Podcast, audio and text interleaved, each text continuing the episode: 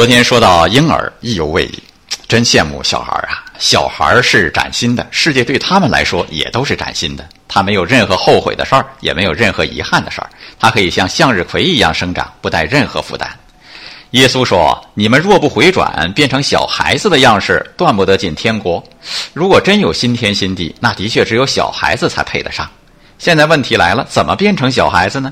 我们行走在红尘当中，肯定带着太多的遗憾和不完美呀。